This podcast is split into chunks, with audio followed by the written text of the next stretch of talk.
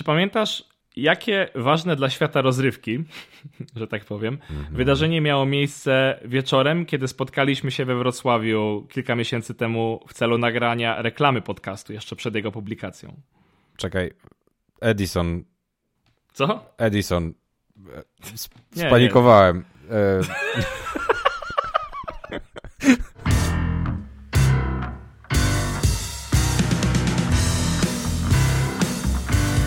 Nazywam się Krzysztof Nowak i dziś robię Michałowi maturę z polskiego. A ja Michał Kasprzyk i śnię o elektrycznych owcach.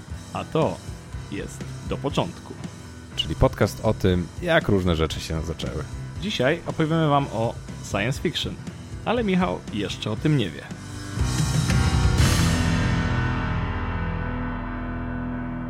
Witam cię Michale już w 15. Wcale nie musiałem sprawdzić, którym odcinku podcastu do początku. A dzień dobry, cześć. E, fajnie. Fajnie.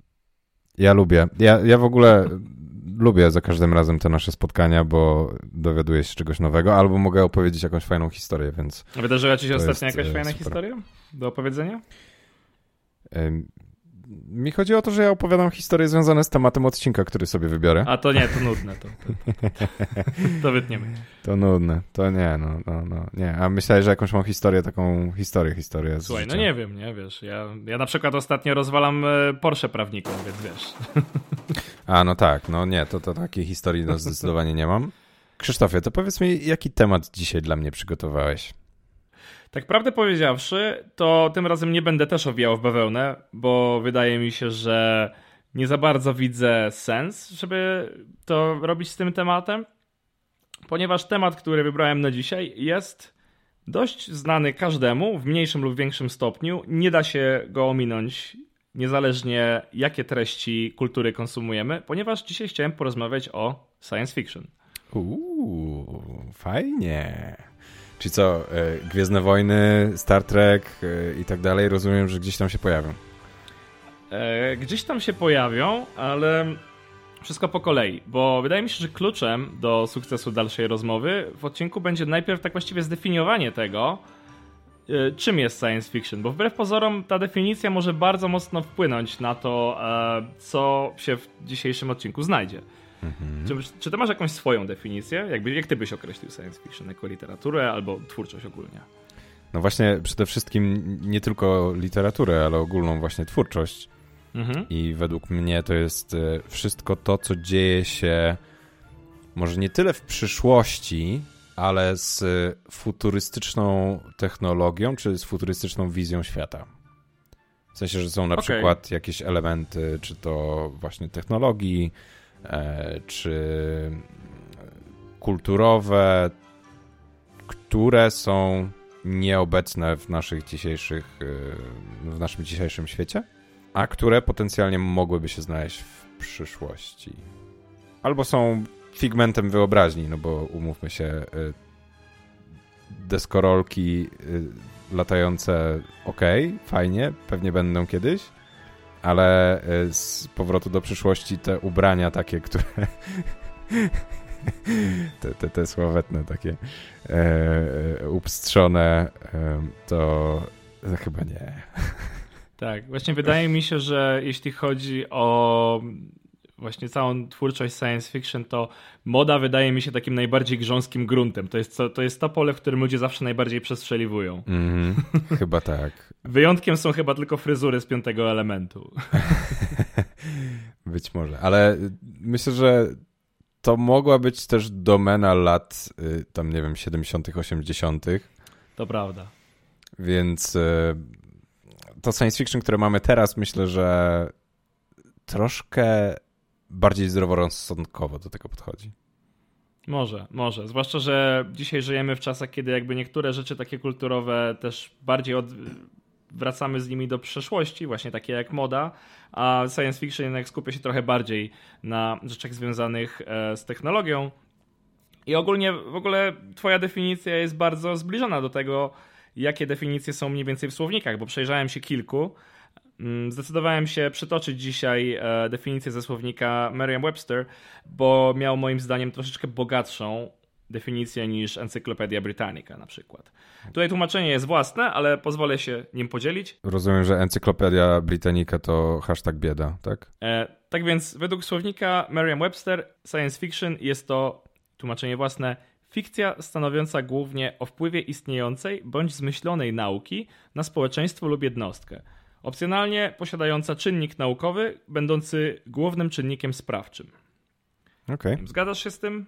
Tak. To mniej więcej sens, nie? Tak, no, no, to jest tak bardzo słownikowo określone to, co mniej więcej powiedziałeś. Tylko właśnie, niby się zgadzamy co do tej definicji, tylko że na samym początku rozmowy przytoczyłeś tutaj taki film jak Star Wars, albo w zasadzie franczyzę, bo to jest dużo więcej niż film dzisiaj. Mhm. Tylko czy Star Wars jest tak właściwie science fiction? No, wydaje mi się, że tak. No, a od jakich słów zaczyna się narracja? A, long time ago. No tak, ale mimo wszystko są tam takie rzeczy, które wywodzą się z nauki technologiczne, których nie mamy w dzisiejszym świecie, więc są mocno futurystyczne. Mhm, mhm okej. Okay. Więc ja bym tego nie sklasyfikował jako, nie wiem, fantasy, które bardziej utożsamiam z dziejami przeszłymi i, mhm. i, i technologią w drugą stronę, mhm. czyli, czyli e, to jakby starszą niż to, co mamy. No. Na przykład smokami. Wiadomo, to technologia mhm. jest. E, ale rzeczywiście, no, Gwiezdne Wojny odbywają się teoretycznie w przeszłości. No. E, tylko, że tam na przykład ubrania są takie, że mogłyby sugerować, że to rzeczywiście jest przeszłość. Mhm ale technologicznie są bardziej do przodu niż my. No właśnie, tutaj zdania są podzielone. Można, tego, można to interpretować dwojako, bo z jednej strony Star Wars można załączyć do właśnie science fiction, ale z drugiej strony właśnie jest nawet nie tyle podgatunek, co jakby odnoga science fiction, y, która nazywa się science fantasy, do, którą Star Wars w zasadzie definiuje. Okay. No bo patrząc zasadami, który, którymi się kierują, kieruje właśnie science fiction, to jest y, są wizje futurystyczne, ale bardziej takie, które właśnie wpływają na nasze społeczeństwo albo na nas, jako na ludzi, które się wydarzy, wydarzyły w naszej przyszłości. Nie?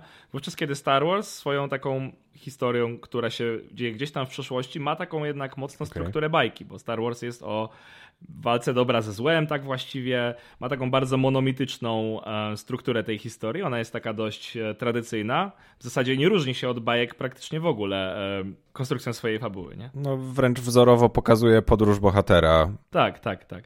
Dlatego tutaj można, tutaj można oczywiście się kłócić. Nie jest to moim celem, ale chciałem się troszeczkę wziąć pod włos. Nie no, po, pokłóćmy się, spoko. Nie ma problemu, będzie ciekawiej. To prawda. No dobra. To teraz pytanie za 100 punktów. Jaka jest najstarsza znana współcześnie powieść science fiction? Hmm. Wbrew pozorom to jest bardzo znana powieść. Na pewno znasz postać. Czy to jest coś Werna? Nie. Nie. Nie, nie to nie jest Werna.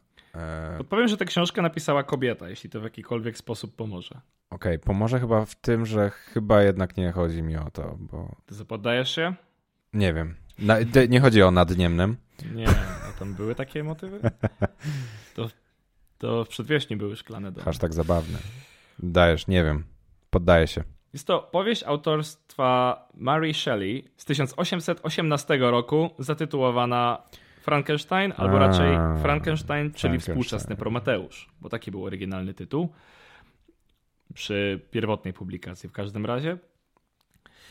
E, pierwotnie powieść została opublikowana mhm. anonimowo z uwagi w dużej mierze na to, że w XIX wieku kobiety miały podgórkę również jako pisarki. Kurczę, wiesz co, powiem ci, że trochę mnie podkusiło, żeby przeczytać nawet fragment, bo mi się spodobał. Mhm. Któż pojmie grozę tych sekretnych trudów, kiedy grzebałem w niepoświęconych, wilgotnych mogiłach albo dręczyłem żyjącą istotę, żeby ożywić bezduszną glinę – Zbierałem kości po kostnicach i ręką profana naruszałem przerażające sekrety ciała. Z prosektorium i rzeźni otrzymywałem wiele potrzebnych mi materiałów, często z odrazą odwracałem się od mego zajęcia. I oto w ponurą noc listopadową ujrzałem spełnienie moich trudów. Świeca była już prawie wypalona, kiedy w jej migoczącym, dogasającym świetle zobaczyłem, jak otwiera się zamglone, żółte oko stworzenia. Oddychało ono ciężko, a jego ciałem wstrząsały drgawki. Jakże opisać, co poczułem, ujrzawszy tę katastrofę? Członki jego były proporcjonalne i wybrałem mu rysy twarzy, które miały być piękne. Piękne! Wielki Boże! Żółtawa skóra z ledwością zasłaniała kłębowisko mięśni i żył. Włosy miał czarne, błyszczące i faliste, a zęby białe jak perła. Ale te wspaniałości tworzyły tylko bardziej upiorny kontrast z jego wodnistymi oczami, które wydawały się niemal tej samej barwy, co szarobiałe orbity, w których były osadzone, oraz jego pomarszczoną cerą i prostymi czarnymi wargami. Kurde, to jest naprawdę dobrze napisane. No jest, jest. To jest naprawdę dobrze napisane, a Shelley skończyła pisać powieść, kiedy miała 19 lat. Wow. Szapoba, naprawdę. Mm, bo szacun. Jestem pod głębokim wrażeniem, wiesz, we współczesnych czasach 19 lat to miał koleś, który pisał Eragona, a to jest grafomania.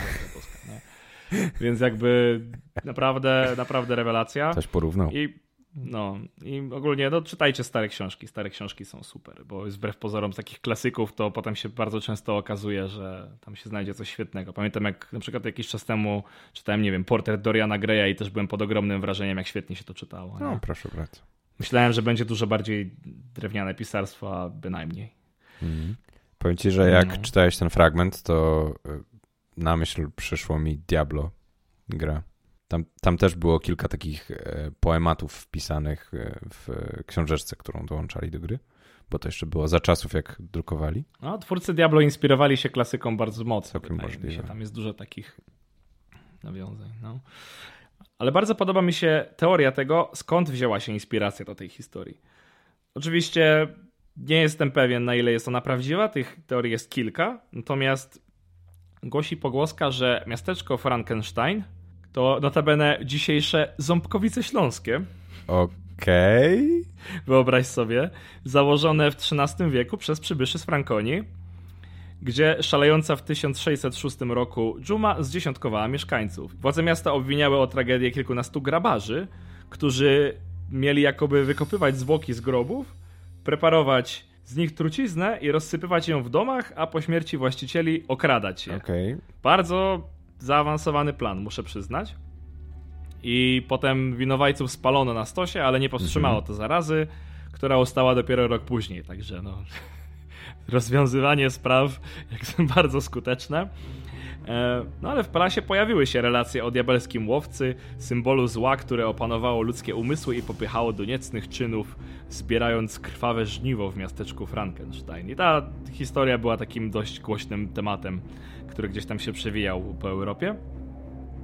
No ale tych teorii było oczywiście więcej. To nie jest tak, że jakby teza, że w Ząbkowicach Śląskich faktycznie to, co się wydarzyło w Ząbkowicach Śląskich. Ale wszedłem teraz na, no na Wikipedię mhm. oczywiście, mhm. no bo na co miałem wejść, e, Ząbkowic Śląskich, tak żeby szybko. I e, rzeczywiście Ząbkowice miały taką nazwę. Mhm. Civitas Frankenstein. Tak, tak, tak. To nie jest to, że jest zmyślone. Tak jak tutaj uśmiech do podcasterów, Zabrze miało nazwę Hindenburg. Więc no tak, tak. bardzo insiderski żart, ale go zostawię. No. Jeszcze tylko, żeby zwieńczyć tę historię, mm, bo tu jest taki powracający motyw w naszym podcaście. Zgadnij, która wytwórnia w 1910 roku zrobiła pierwszy film na podstawie historii o Frankensteinie. Podpowiem, że postać, stojąca jakby na czele w pewnym sensie tej wytwórni już pojawiała się u nas wielokrotnie. Pojawiała się wielokrotnie. Edison? tak. Nie, na pewno nie. Na, tak? Nie, nie, Chris, proszę cię, nie. Tylko nie Edison. Faktycznie jest, była wytwórnia filmowa nazwana nazwiskiem Edisona. Ja nie wiem, czemu ona mi tutaj zniknęła. Bo jest nieprawdziwa, przyśniła ci się. Edison Studios. Ej, ale jest też firma badawcza, mm. która bada podcasty. Nazywa się Edison Research. Nie sprawdzałem ich historii, ale mam nadzieję, że to nie jest od tych Edisonów. No dobrze. Mamy więc pierwsze znane dzieło takie współczesne, science fiction, ale było coś dużo wcześniej. I to coś wcześniej było w Polsce. O. Ponieważ wyobraź sobie, że nasz wieszcz narodowy mhm. nie opublikował swojego dzieła zatytułowanego Historia przyszłości. I Adam Mickiewicz opisywał w niej ogromny rozwój technologii i postęp cywilizacyjny, przewidując na przykład powstanie samolotów, urządzeń umożliwiających przekazywanie i zapis informacji, a nawet w pewnym sensie światłowodu. Podobno. A wiadomo, co on w tej historii przyszłości napisał? No właśnie, problem polega na tym, że dzieło przepadło. Jakby wiemy w ogóle o tym, że były jakieś tam zachowane częściowo zapiski z korespondencji Mickiewicza z jego przyjaciółmi. Mhm co w dużej mierze przekazał światu przyjaciel poety Aleksander Choćko, który miał możliwość przeczytać fragment tego dzieła, ale no niestety całe dzieło trafiło do grobu razem z Mickiewiczem. Ale co, co fajne, jakby ono też skupiało jeden z takich kluczowych kanonów, które mają dzisiaj miejsce w powieściach science fiction, ponieważ miało pokazać szczyt rozwoju nauki, ale z drugiej strony upadek uczuć, wiary i moralności, co wydaje mi się, że jest bardzo często powracającym motywem w wielu takich. E, tak, i w życiu. Współczesnym. I w życiu. Nie, no oczywiście w życiu też, ale do, do tego jeszcze przejdziemy. ale idziemy do początku dalej. Ponieważ to dalej nie była pierwsza, pierwsza powieść, którą można uznać za science fiction albo fantastykę naukową, chociaż nie lubię używać polskiego określenia, bo ono sugeruje fantastykę i to trochę miesza tutaj właśnie um, definicję science fiction z mhm. science fantasy. Nie? Natomiast okazuje się, że pierwsza powieść science fiction jako taka mogła ukazać się jeszcze wcześniej, a w zasadzie w pewnym sensie się ukazała, ale to już zależy od interpretacji. Bo wiele utrzymuje, że jak najbardziej można tak traktować powieść zatytułowaną Chemiczne zaślubiny Christiana Rosenkreuza z 1616 roku. Ciekawy tytuł, dobra, mamy XVII wiek. No, ja wiem, że on brzmi jak kawałek DJ-a grającego jakąś ciężką elektronikę, ale jest to historia, którą napisał Johann Valentin André. Nie jestem pewien, czy dobrze przeczytałem jego nazwisko, jak to zazwyczaj bywa w naszym podcaście. Tak czy inaczej, ona w pewien sposób przetarła szlaki. I wątek science fiction w powieści, ze względu na czasy, nie dotyczy jednak nauki, którą rozumiemy współcześnie, dlatego jest to kwestia dyskusyjna. Mm. Głównym motorem napędowym są wydarzenia de facto ściśle powiązane z mitologią chrześcijańską, ale fantastyczno-naukowy element skupia się wokół wyobrażeń tego, co można osiągnąć przez alchemię. Okej. Okay. No bo w renesansie uważana jeszcze, jeszcze była za coś, co może niby no tak, zadziałać. Tak. Czyli to była taka, powiedzmy, że nauka właśnie, która... No, to, no tak, no, alchemia mhm. była pseudonauką, tak, ale de facto była, no była jakimś tam krokiem do zrozumienia chemii, tak? Można, znaczy nie jestem historykiem, więc e, nie, nie jestem pewien, jak bardzo odważne jest to stwierdzenie. Czy to alchemia udowodniła, że nie da się zamienić ołowiu w złoto?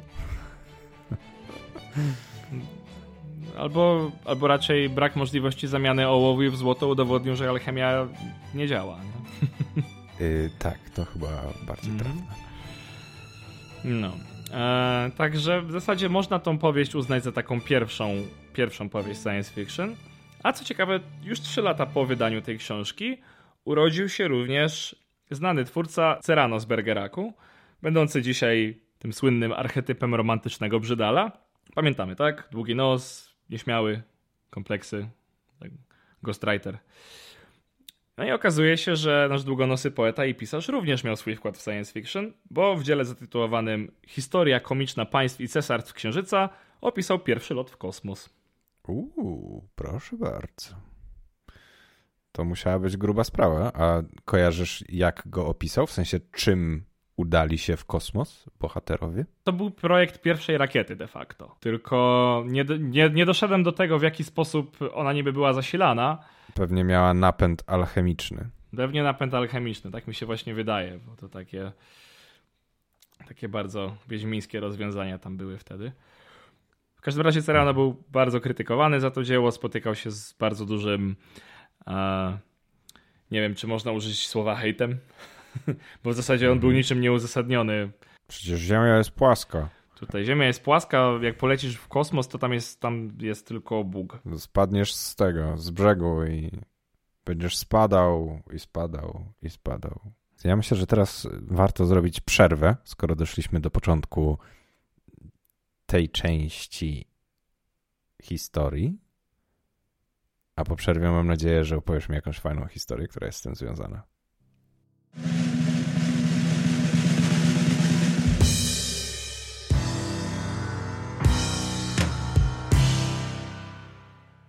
Znacie takiego pana, który nazywa się Malcolm Gladwell?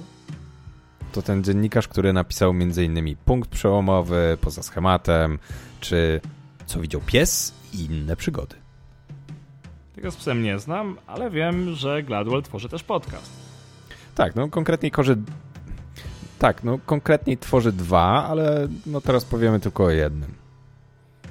Podcast nazywa się Revisionist History. I Gladwell opowiada w nim historie z przeszłości, które zostały pominięte lub źle zrozumiane. I jest to kawał naprawdę świetnego reportażu. Słuchajcie go na Spotify'u, w Apple Podcasts albo w innych aplikacjach do podcastów.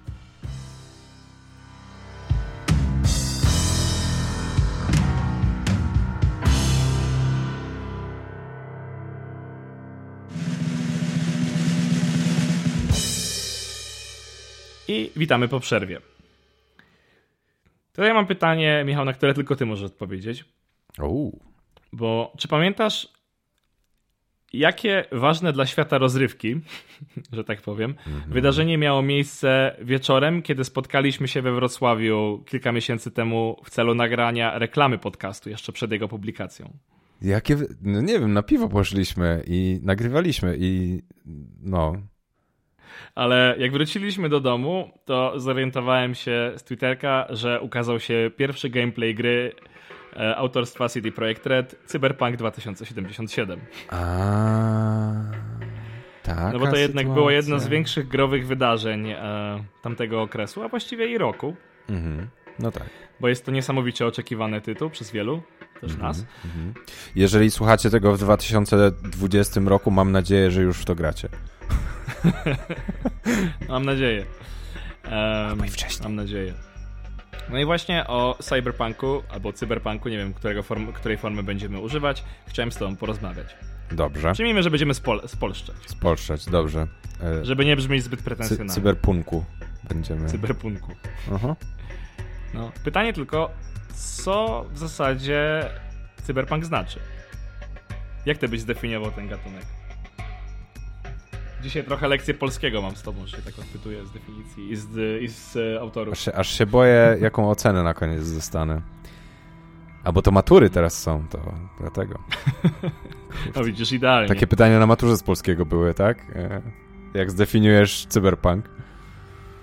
Myślę, że to jest taki rodzaj science fiction, który ma dużo związku z modyfikacjami ludzkiego ciała Mhm.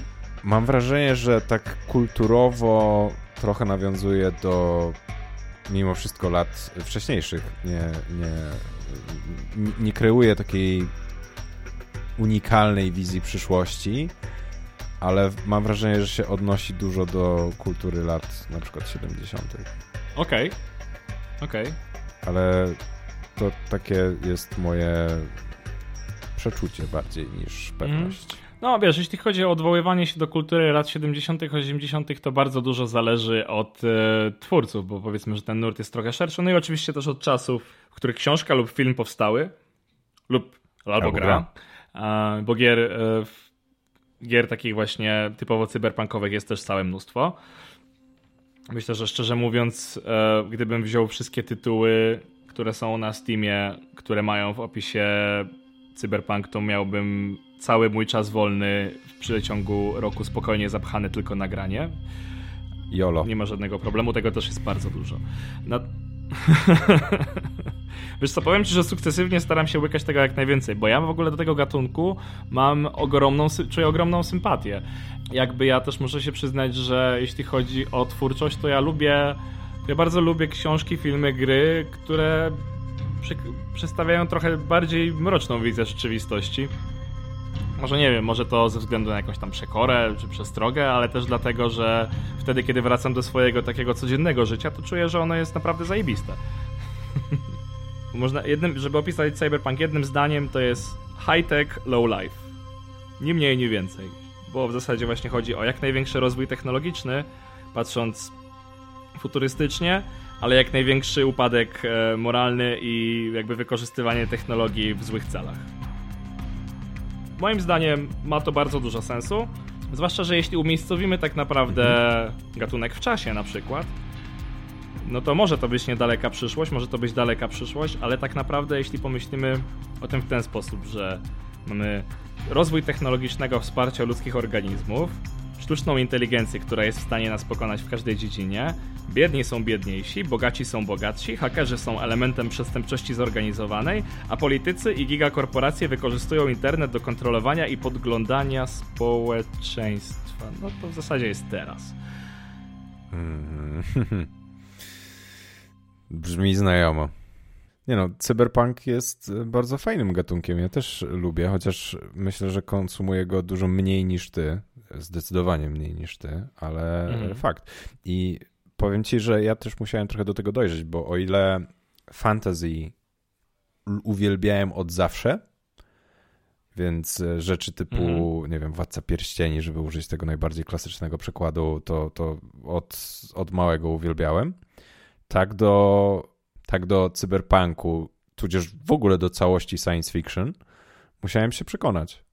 Czy z jakimiś tam wyjątkami, bo. Rozumiem. Gwiezdne Wojny, no to też od zawsze uwielbiam, ale może to też jest mhm. wytłumaczone mhm. tym, że to jest science fantasy w takim razie, a nie, nie do końca science fiction. Może. Mi się też wydaje, że właśnie science fantasy może też mieć to do siebie, że łatwiej trafia do młodszego odbiorcy, nie? Mm, może tak być. Bo no. jakby ja też, ja też cyberpunkiem zacząłem się jarać dopiero e, nawet, nie, nawet nie, nie mając zupełnie świadomości. Znaczy, nie, dobra, okej. Okay z ręką na sercu powiem, że to, że dokładnie pamiętam moment, kiedy się total, kiedy totalnie zaginąłem. Mhm. Bo to był moment, kiedy mój ojciec zrobił zajebisty zakup, bo był jednym z takich early adopterów, jak się mówi dzisiaj. I bardzo mu zależało, że mieć w domu DVD, więc miał Uuu. pierwszy w Gliwicach chyba DVD. Uuu. I jakoś udało mu się w miarę szybko, jak tylko się ukazała w Polsce, uzyskać kopię filmu nie innego niż The Matrix, który jest do dziś moim zdaniem najlepszym filmem, jaki mógł kiedykolwiek powstać, ale to jest tylko moja opinia. Mówisz o Matrix Reloaded, tak? A, bardzo śmieszne. Nie, no ja właśnie, znaczy wiesz, ja jakby widziałem tego pierwszego Matrixa na DVD, kiedy miałem ile? 11 lat? Matrix klasyk, zdecydowanie, no. No i jakby wtedy już zatonąłem, a niewiele później jakby za, za, zacząłem się tym interesować dalej z tego względu, że na przykład trafiłem na taką stronę, niedawno sprawdzałem i strasznie mnie cieszy, że ona dalej istnieje i dalej wygląda tak jak te 10 lat temu, albo nawet więcej, bo ja wtedy jeszcze byłem w szkole, mhm. 12 lat temu. Strona nazywa się Night City Limits i tam jest opublikowane mnóstwo materiałów właśnie z papierowego Cyberpunka 2020. I jakby wczytywałem się we te wszystkie opisy z wypiekami na twarzy, bo jakby strasznie mnie fascynował ten e, świat wykreowany. do, ale do 2020 jeszcze wrócimy. Więc gdzie ten nurt się tak właściwie zaczął? No właśnie, bo ogólnie no gdzie? Zgodnie najwięcej działo się na samiutkim początku lat 80. Jedną z kluczowych ról odegrał jeden z najbardziej wybitnych pisarzy science fiction, czyli Philip K. Dick. I ogólnie na początku się zastanawiałem, czy nie, czy nie poruszyć samej historii Philipa K. Dicka, bo on był bardzo barwną postacią, ale on jest takim archetypowym, umęczonym pisarzem, który miał problemy z nałogiem i jakby rozwaloną rodzinę. Znaczy w sensie, że sam doprowadził swoją rodzinę do bardzo nieciekawego stanu.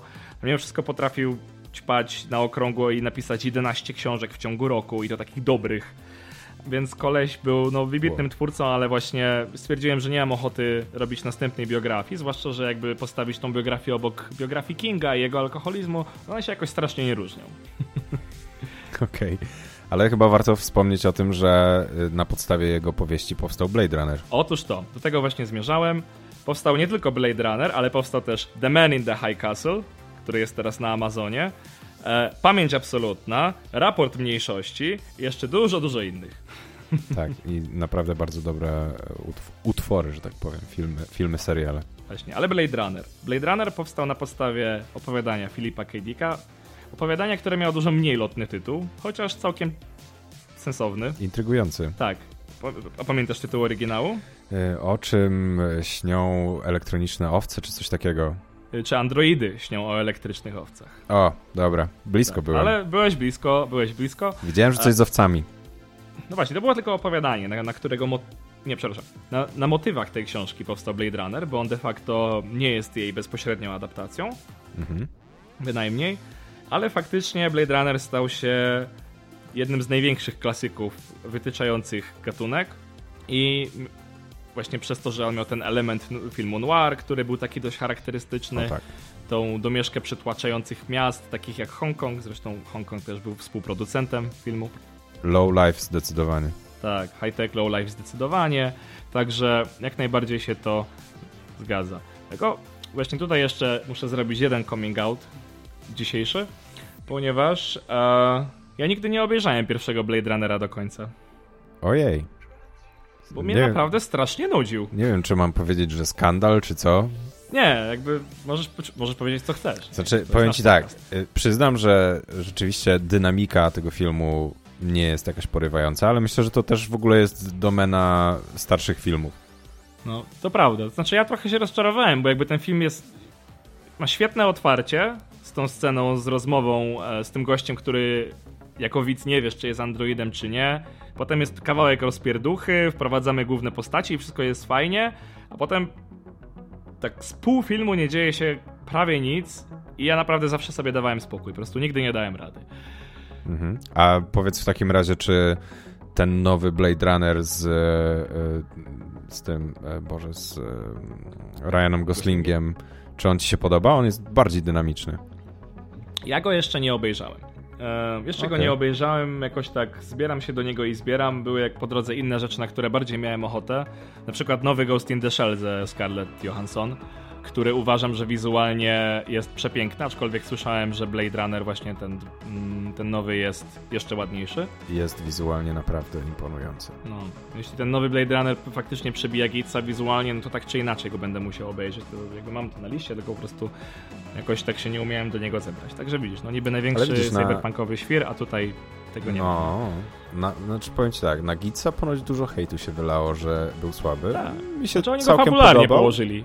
Tak, no, on no. nie, nie urywał. W sensie anime jest znacznie lepsze niż y, fabularny ten aktorski film. Nie, no to prawda. Ale był okej. Okay. Dla, mnie, dla mnie był spoko. Natomiast e, ten nowy Blade Runner mi się zdecydowanie bardziej podobał. Ja oglądałem Gitsa już jako filmowiec, nie? Ja go, na niego, ja go oglądałem strasznie od strony operatorskiej. A, okej. Okay. No. Wiesz, dlatego mnie jarał. Zwłaszcza, że oni e, pięknie robili takie kopie ujęć jeden do jeden z anime, co było mhm. bardzo uroczym zabiegiem. Tak, tak, to akurat y, też zwróciłem uwagę, że było, było tam trochę. Co mamy dalej? Był Blade Runner, co teraz? No tak, ale właściwie musimy się na chwilkę zatrzymać, bo kto tak właściwie stoi za nazwą? Blade Runner? To nie jest tak, że po Blade Runnerze nagle ludzie zaczęli używać słów cyberpunk, nie? Zazwyczaj takie nazwy biorą się od kogoś, kto ma jakiś wpływ w społeczności, zazwyczaj twórcy i tym razem było też nie inaczej, bo pisarz nazwiskiem Bruce Pewke rok po Blade Runnerze w 1983 nazywa tak swoje opowiadanie. Mhm, okay. I ono też jest bardzo, wpisuje się w kanon, bo sam faktycznie mówi, że skonstruował świat właśnie w oparciu o zasadę połączenia, właściwie kontrastu wszystkiego co nowe i technologiczne i związane z przyszłością, e, z życiem dzieciaków z nizin społecznych, które mają po prostu dość ciężkie życie i raczej kiepską edukację. I co ciekawe, Bewkę za swoją powieść tytułem Head Crash otrzymał nagrodę imienia Filipa K. Dicka właśnie. No proszę, jak nam się pięknie I pięknie się wszystko składa mhm. w całość, bo Filip K. Dick już właśnie wtedy niestety nie żył. No i rok później gatunek zostaje zacementowany na dobre i stoi za tym inna kultowa już dziś powieść, którą też mam na liście, ale po prostu mam coraz mniej czasu na czytanie fikcji, co mnie niestety smuci a powieść ta to Neuromancer Williama Gibsona. Mm -hmm. Jej akcja z kolei rozgrywa się w dystopijnej przyszłości, a głównym bohaterem jest haker, który podłącza swój mózg do komputera. Mm -hmm.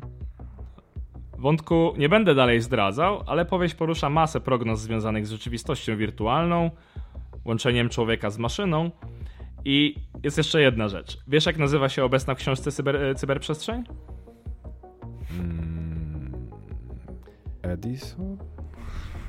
The Matrix. The Matrix. Aha. Ale tu myślisz, że bracia y, siostry, nie, wtedy bracia Wachowcy. Y, Wachowscy. Czy rodzeństwo Wachowskich się. Ins, Wachowcy, Wachowcy się inspirowali właśnie tą, y, tą powieścią, jak nazywali swój film, czy nazywali no, przed, jakby element filmu, no bo to nie jest tylko tytuł, tylko coś, co rzeczywiście w nim istnieje. Jest to bardzo możliwe. Ja bardzo chętnie przeczytam całość, żeby mieć na ten temat zdanie, ale dużo źródeł twierdzi, że tak jest. Okej. Okay. No. Spoko. No i jak, dobra, czyli mamy zacementowaną nazwę, ten gatunek zaczyna działać. W latach 80. E, jest to całkiem świeża rzecz, więc fajnie kontrastuje trochę z tymi familijnymi powrotami do przyszłości i tak dalej. A w międzyczasie są to czasy, kiedy rośnie też zajawka na papierowe RPG. Jakby w oparte na wyobraźni Dungeons and Dragons zagrywają się nerdy na całym świecie, ale na scenę wkracza też Mike Pondsmith, który jest dość ważną postacią. Nie wiem, czy jest ci znane to nazwisko? Mm, nie, ale chyba wiem, do czego zmierzasz. Mike Pondsmith tworzy i wydaje papierową grę Cyberpunk 2020. Tak myślałem. Nie wiem, czy zwróciłeś uwagę, ale mamy tutaj powtarzający się schemat liczb do ważnych dzieł. Mamy 1616, 1818 i 2020. No kurde, nie zwróciłem uwagi, rzeczywiście. Postanowiłem też zrobić mały research i sprawdzić, co wydarzyło się w 1919. Okej, okay. i co się wtedy wydarzyło? Wyobraź sobie, że jedyną osobą, która zrobiła coś ciekawego dla twórczości science fiction w tym roku, był Harry Houdini. Okej. Okay. to ładnie. I co on zrobił? Ponieważ w filmie, w którym się pojawił, zatytułowanym The Master Mystery, mhm. e, pojawił się pierwszy robot w filmie. O, proszę bardzo. Robot notabene nazywał się oczywiście The Automaton. Uuu, gruba nazwa. E, oczywiście w tym momencie musimy zrobić e, małe... Musimy przypomnieć to, że mamy przecież odcinek cały poświęcony iluzji. To jest chyba szósty odcinek naszego podcastu. Tak. Ja bardzo zachęcam, jeśli nie słuchaliście odcinka o iluzji, żeby go obczaić, bo tam bardzo ciekawe rzeczy też opowiada Michał, iluzjonista, ja. który ma dostęp do wiedzy, do której taki zwykli śmiertelnicy jak my nie moglibyśmy mieć dostępu. Dokładnie. Ponieważ iluzjoniści są dość jednak skryci. Houdini też się tam pojawia. Nie trudno zgadnąć, oczywiście. Houdini i notabene Sir Arthur Conan Doyle też się tam przewija. A tak, tak. Także same znane osobistości. No dobrze, w takim razie co z tym Mike'iem Pondsmithem? No bo on stworzył mhm. sobie całe uniwersum, ten Cyberpunk 2020, trzymajmy się tego spolszczenia, które no faktycznie całkiem zręcznie składa się w sensowną e, papierową grę RPG, pozwala na stworzenie intrygujących postaci, ciekawych scenariuszy, ma wszystkie te elementy, które sprawiają, że całkiem nie najgorzej się sprzedaje. Oczywiście na tyle, na ile sprzedawałaby się gra RPG, no bo umówmy się, jest to dalej produkt dość specyficzny, powiedziałbym nawet trochę niszowy, zwłaszcza dzisiaj, mhm. ale jednak Pondsmith jest, e, ma większe aspiracje niż stworzyć tylko e, system do gry RPG, który później oczywiście też rozwijał i zbudować wokół tego całe wydawnictwo i tworzy więcej hitów. Pojawia się też gra RPG zatytułowana Castle Falkenstein. Okej. Okay. E, który jest jednym z kluczowych tworów e, mających wpływ na inny gatunek science fiction, a mianowicie steampunk. A, no, no. tak. tak, steampunk, czyli w zasadzie gatunek, który opiera się głównie na rozwoju nie tyle technologicznym, a w zasadzie tak, technologicznym owszem, ale głównie na technologii związanej z maszynami parowymi. Wydaje mi się, że to jest taka najbliższa definicja tego, bo dalej to można już eksperymentować, bo ten gatunek też troszeczkę ma swoje tam odnogi i ludzie mówią, że jest coś takiego tam jak elektropunk, biopunk i tak dalej, ale okay. tych punków jest więcej niż na Woodstocku, więc naprawdę wydaje mi się, że nie ma co, nie ma co za głęboko w to iść. Steampunk też jest bardzo spoko. To też jest intrygujący gatunek, no mhm. jakby można, można z nim wiele ciekawych rzeczy zrobić, to prawda. Jest ciekawy zdecydowanie. Ale wracając do Pondsmitha. W latach no 2000-2004 Pondsmith w pewnym momencie stwierdza, że zrobi sobie przerwę wydawniczą, ponieważ dostał ciekawą ofertę. Mianowicie dostał ofertę pracy w Microsoftie. Mhm. Konkretnie w Microsoft Games, albo Microsoft Studios, nie pamiętam jak oni wtedy się nazywali, e, bo robi gry, które miały być wydawane wyłącznie na pierwszą konsolę firmy, na Xboxa. I w 2004 roku przenosi się do Monolith Studios, gdzie ma pracować nad, uwaga, uwaga, The, Mat The Matrix Online. Oh. Czyli znowu wszystko się ze sobą pięknie łączy. Mam wrażenie, że jakby bardzo blisko siebie byli ci wszyscy twórcy w jakiś tajemniczy sposób, jak, jakiś hive mind po prostu. No, całkiem możliwe. Mm. A była taka gra Enter the Matrix bodajże. Była, była, pamiętam, tam, grałem w nią. tam sterowałeś tą e, żoną Willa Smitha. Też się pięknie domyka. A to jest żona Willa Smitha? Jada Pinkett Smith. A nie no. skleiłem tego. No, e, ta z takimi, tak. co tak, tak. jej postać ma takie e, loczki porobione, takie... Tak, przy... tak, tak, e, Nayobi. Chyba tak. Mhm. Nayobi i Ghost też był. Y, tak, tak, tak, tak, tak. No, to była dobra gra. To była dobra gra. No, Albo taką ją pamiętam. Chcie... Dobrze, że ją taką zapamiętałeś, bo ja pamiętam, że no, że nie do końca.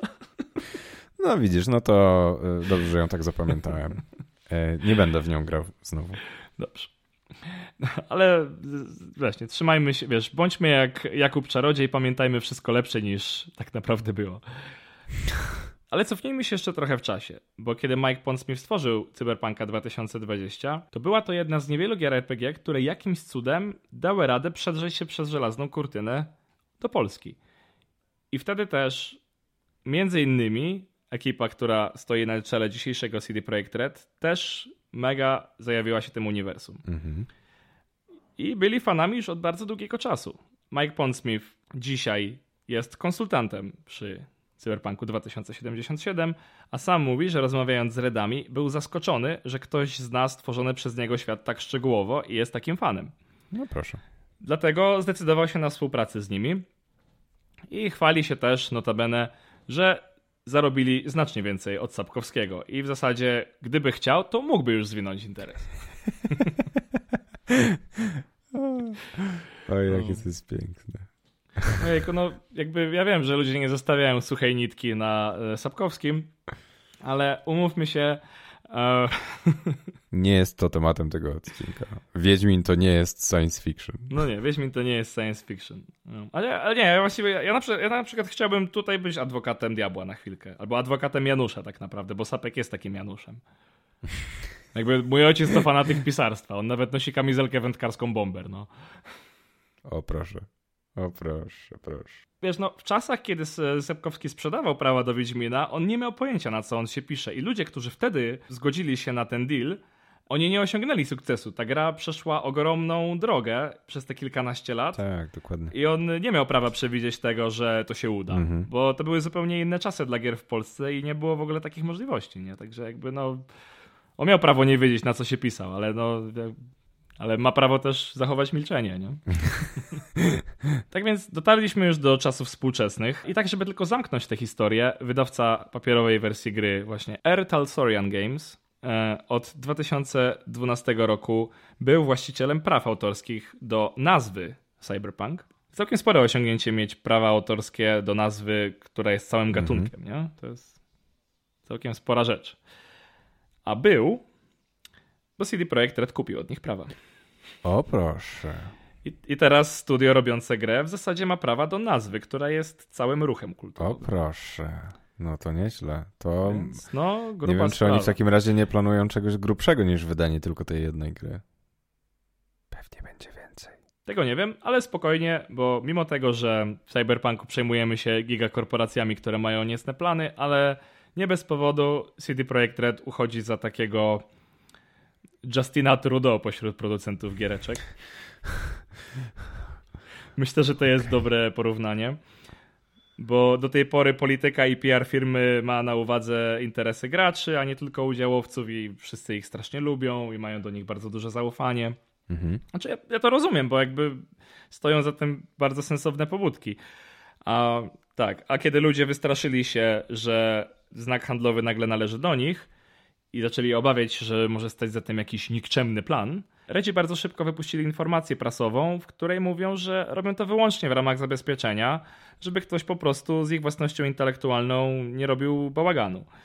i że jeśli ktoś chce użyć słowa cyberpunk w swojej nazwie, jako umiejscowienie akcji albo w podtytule gry, na przykład Cyberpunk Adventure, no to nie mają z tym żadnego problemu. Jeśli się o to martwisz, to możesz im wysłać maila i powiedzą, że wszystko jest ok.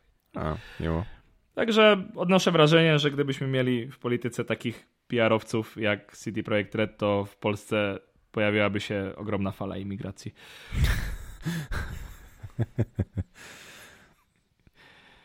I tym optymistycznym akcentem chciałbym zakończyć dzisiejszy odcinek. Ale to tak pięknie, bo doszliśmy najpierw do początku, a później od początku doszliśmy do teraz. Tak. To był, to był najbardziej eksperymentalny aspekt dzisiejszego odcinka, bo jeśli chodzi o format, to nie było go zbyt wiele. Było nawet kilka zaskakujących aspektów dzisiaj. Między innymi to, że Adam Mickiewicz dołożył rękę do początków science fiction. Swoją drogą jestem ciekaw, jak no. napisał, czy, czy pisał e, trzynastozgłoskowcem tą historię przyszłości, czy, czy jakoś inaczej. No, to, to, były, to były pierwsze komentarze pod tak, artykułami no. na ten temat, nie? Nie no, bo to jest taka sama rozkmina, że jak odpalasz Stachurskiego i wiesz, wejdziesz w komentarze i chcesz coś napisać, to prawdopodobnie przyjdzie ci do głowy, że polecą komentarze w stylu 10 lat temu nie byliśmy gotowi na Stachurskiego i dzisiaj dalej nie jesteśmy, nie? E, swoją drogą jeden z najpopularniejszych komentarzy tam pod doskozą zostawił na przykład Radek Kotarski, nie? O, proszę bardzo. On nie był najbardziej błyskotliwy, ale był taki, że faktycznie ma sens. A jak jeszcze jest przy nim nazwisko Kotarskiego, to wiadomo, że od razu bardziej lubialny, nie? Mhm. No, no, dokładnie. Że tego się nie słucha. Nie, to nie był jego, ale mój ulubiony to jest, że nie słucha się tego uszami, tylko czakrami.